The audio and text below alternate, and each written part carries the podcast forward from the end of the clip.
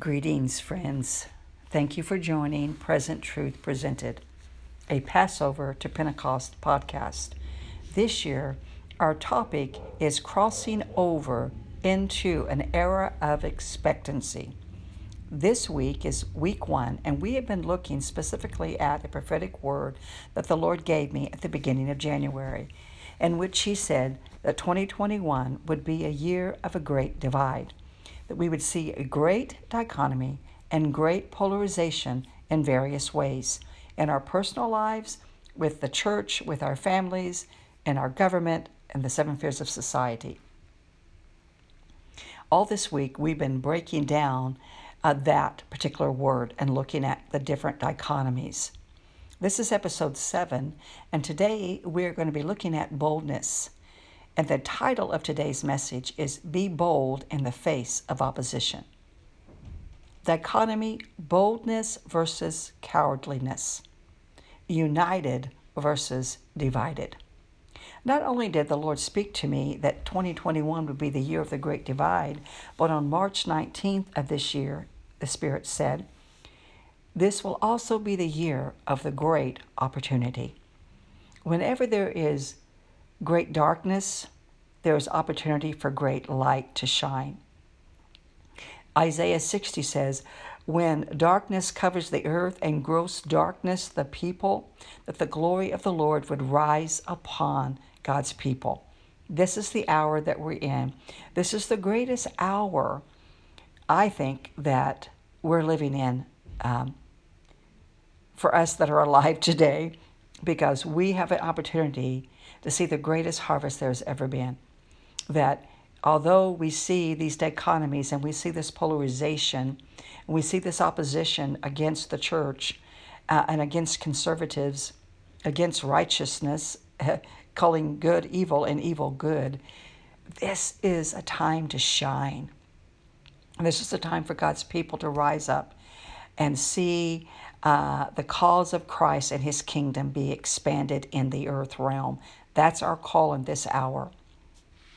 2 Timothy 1 7 in the Amplified says, For God did not give us a spirit of timidity, of cowardness, of caving, or cringing, and fawning fear, but He has given us a spirit of power and of love and of calm and of well balanced mind and discipline and self control.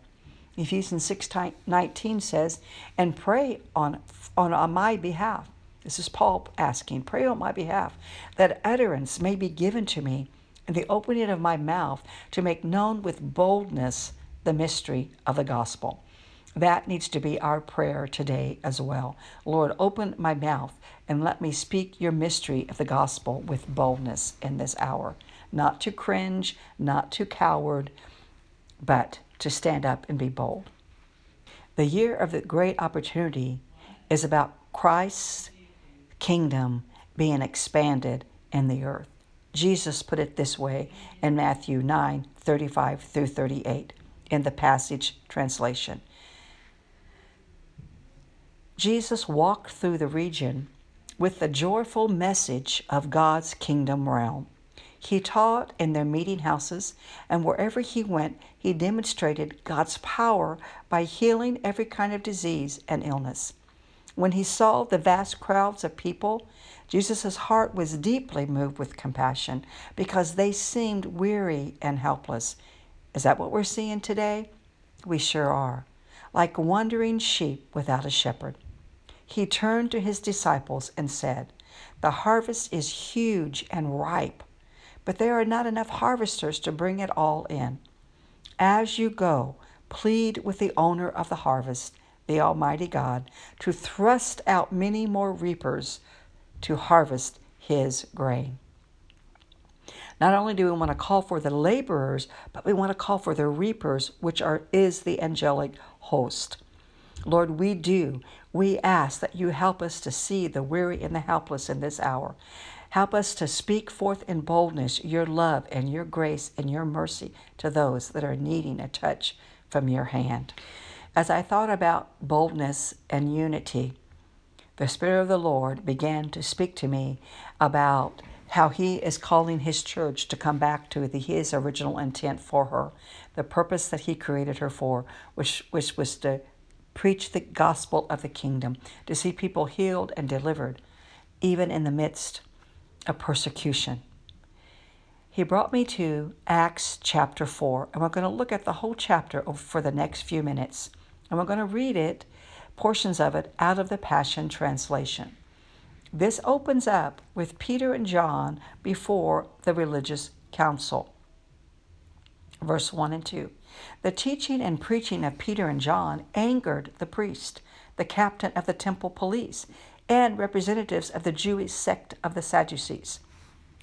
In other words, the preaching and teaching of the gospel of the kingdom angered the religious folk. They were furious that the people were being taught that in Jesus there is a resurrection from the dead. Today is Resurrection Sunday. Thank you, Lord Jesus, for raising, for rising from the dead. Verse 3 says, They had them arrested. There's threats in our day of arresting conservative and arresting those that are speaking forth truth and arresting Christians for showing forth the gospel of the kingdom. Verse 7 They made Peter and John stand in front of the council as they questioned them, saying, Tell us, by what power and authority have you done these things? Peter, filled with the Holy Spirit, yes, Lord, fill us with your Holy Spirit, answered, Respected elders and leaders of the people, listen, are we being put on trial today for doing an act of kindness, for healing a frail, crippled man? Well, then, it is by the power of the name of Jesus that this crippled man stands here today, completely healed. Are we being put on trial today? We are. But it's by the power of the name of Jesus that we're going to overcome. Verse 12 says, There is no one else who has the power to save us, for there is only one name to whom God has given authority by which we must experience salvation the name of Yeshua. There is no other name by which we can be saved but Yeshua. Not religion, not humanism, not socialism, not any of the isms, but the Lord Jesus Christ. Verse 13 says, The council members were astonished as they witnessed the bold courage of Peter and John especially when they discovered that they were just ordinary men who had never had religious training. Selah. Then they began to understand the effect Jesus had on them simply by spending time with Him. Amen. Standing there with them was the healed man, and there was nothing further the religious people could say. What should we do with these men? Everyone in Jerusalem can clearly see that this is a performed, notable sign and wonder. We can't deny that. But to keep this propaganda from spreading any further among the people, let's threaten them severely and warn them to never speak to anyone in the name again. Are we seeing that happening today? Propaganda everywhere? Are we being told, don't say this and don't say that? because they don't want the truth to get out. The council commanded them to never teach the people or speak again using the name of Jesus, Yeshua. But Peter and John replied, You can judge for yourselves. Is it better to listen to you or to God? Verse 20 It's impossible, impossible for us to stop speaking about all the things we've seen and heard. Beloved, it needs to be impossible for us to continue to speak the things that we've seen and heard. First of all, and most of all, about Christ and his kingdom, but also about other things that are happening in our world. We need to speak up. Verse 21 Since the members of the council couldn't come up with a crime that they could punish them for, they threatened them once more. This is twice they threatened them, and they let them go. All the people praised God, thrilled over the miraculous healing of the crippled man. And the man who received this miracle sign of healing was over 40 years old. I love this part. Chapter 4 of Acts, verse 23. As soon as Peter and John were released from custody, they went to the other believers and they told them all about what the religious people had said. When the believers heard their report, they raised their voices in unity and prayed, Lord Yahweh, you are the Lord of all. You created the universe, the earth, the sky, the sea, and everything that is in them. And you spoke by the Holy Spirit through your servant David, our forefather, saying, How dare the nations plot a rebellion, ranting and raging against the Most High? Their foolish plots are futile. Look at how the kings of the earth take their stand with the rulers scheming and conspiring together against God, against his ways, against his church, and against his anointed Messiah, Yeshua. That's Psalms 2. In fact, Herod and Pontius Pilate, along with Jews and non Jews, met together to take their stand against your holy servant, Jesus the Messiah. This is the political spirit right here, the political folk, the religious folk took a stand against Jesus and his message. They did to him all that your purpose and your will had determined, according to the destiny you had marked out for him. So now, Lord Yahweh, listen to their threats to harm us Empower us as your servants to speak the word of God freely and courageously. That's our prayer today, to Yahweh, the Lord. Listen to the threats of those that are speaking against your people, speaking against your ways, your truth, your will. Empower us as your servants to speak the word of God freely and courageously. Father, your Lord Jesus, Holy Spirit, the Lord God, stretch out your hand of power through us to heal, to move in signs and wonders by the name of your holy Son, Yeshua, Jesus. At that moment of being one in heart and spirit, it says the earth shook beneath them, causing the building they were in to tremble. Each one of them was filled with the Holy Spirit, and they proclaimed the word of God with unrestrained boldness.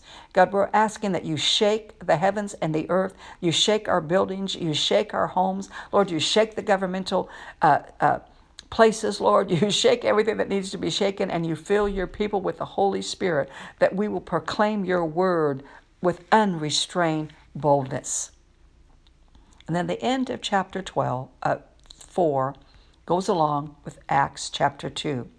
And it's where it talks about what the church was like in those days. It says they had everything in common. Verse 32 of Acts 4. All the believers were in one mind and heart. Selfishness was not a part of their community. Oh, help us not to be selfish in this hour, Lord. For they shared everything they had with one another. The apostles gave powerful testimonies about the resurrection of the Lord Jesus, and great measures of grace rested upon them all. Lord, we ask for great measures of grace and faith to rest upon us all. Some who owned houses or land sold them and brought the proceeds before the apostles to distribute to those without. Not a single person among them was needy. For example, there was a Levite from Cyprus named Joseph who sold his farmland and placed the proceeds at the feet of the apostles. They nicknamed him Barnabas or Encourager. For more of a model of the New Testament church, I'd encourage you to read Acts 2 40 through 47. On this day in biblical history, today is the 22nd of Nisan, this was the fifth day of the Jericho March the children of Israel had crossed over the Jordan, but before they could begin to possess the promised land, their first giant they had to take out was Jericho. And on this day, they were on their fifth day of marching. Joshua 6:14 says, And the fifth day they marched around the city once and returned to the camp. So they did six days. Beloved, in this hour, the Spirit of the Lord is saying, in these days and at this time, we need to hear the Spirit of the Lord speak through His Word and through His people. The Spirit of the Lord spoke to me to release this prophetic word over you today. Don't stop now. You have only just begun your kingdom mission. Wait in my presence. Linger at my feet, and I will unfold the plans to take the land, says the Lord. Don't get discouraged, fear, or faint, for the greatest days of harvest are at hand. Arise, put on strength and boldness. Gird yourselves for the battle, for much work is to be done in this hour. The enemy of your souls, the enemy of this nation, rages, but I have already defeated him. So arise, take your place in the kingdom army. Rise up, ecclesia. Rise up, glory carriers. You have seen a glimpse of the miraculous. You have seen a glimpse of my glory and power. But know you are in the days of the greater than these miracles that my son, son Jesus spoke about. I'm calling forth harvesters, spiritual revolutionaries who will carry my glory in their feet, hands, and mouths. Are you ready? Victory is at hand, so don't retreat, but charge forward, says the Spirit of Yahweh. Beloved, I bless you with a spirit of boldness. I bless you with utterance to release the gospel of the kingdom that brings forth healings, miracles, signs, and wonders. Release this decree over yourself. I am a spiritual revolutionary who carries the glory of God in my feet, hands, and mouth. I am a harvester of souls for the Lord Jesus. Many will be saved, healed, and delivered as I share God's kingdom message. Bless you. Thank you for joining Present Truth Presented. Please subscribe, share, and rate us. We will really appreciate it. Until tomorrow, bless you. This is Sharon Webster.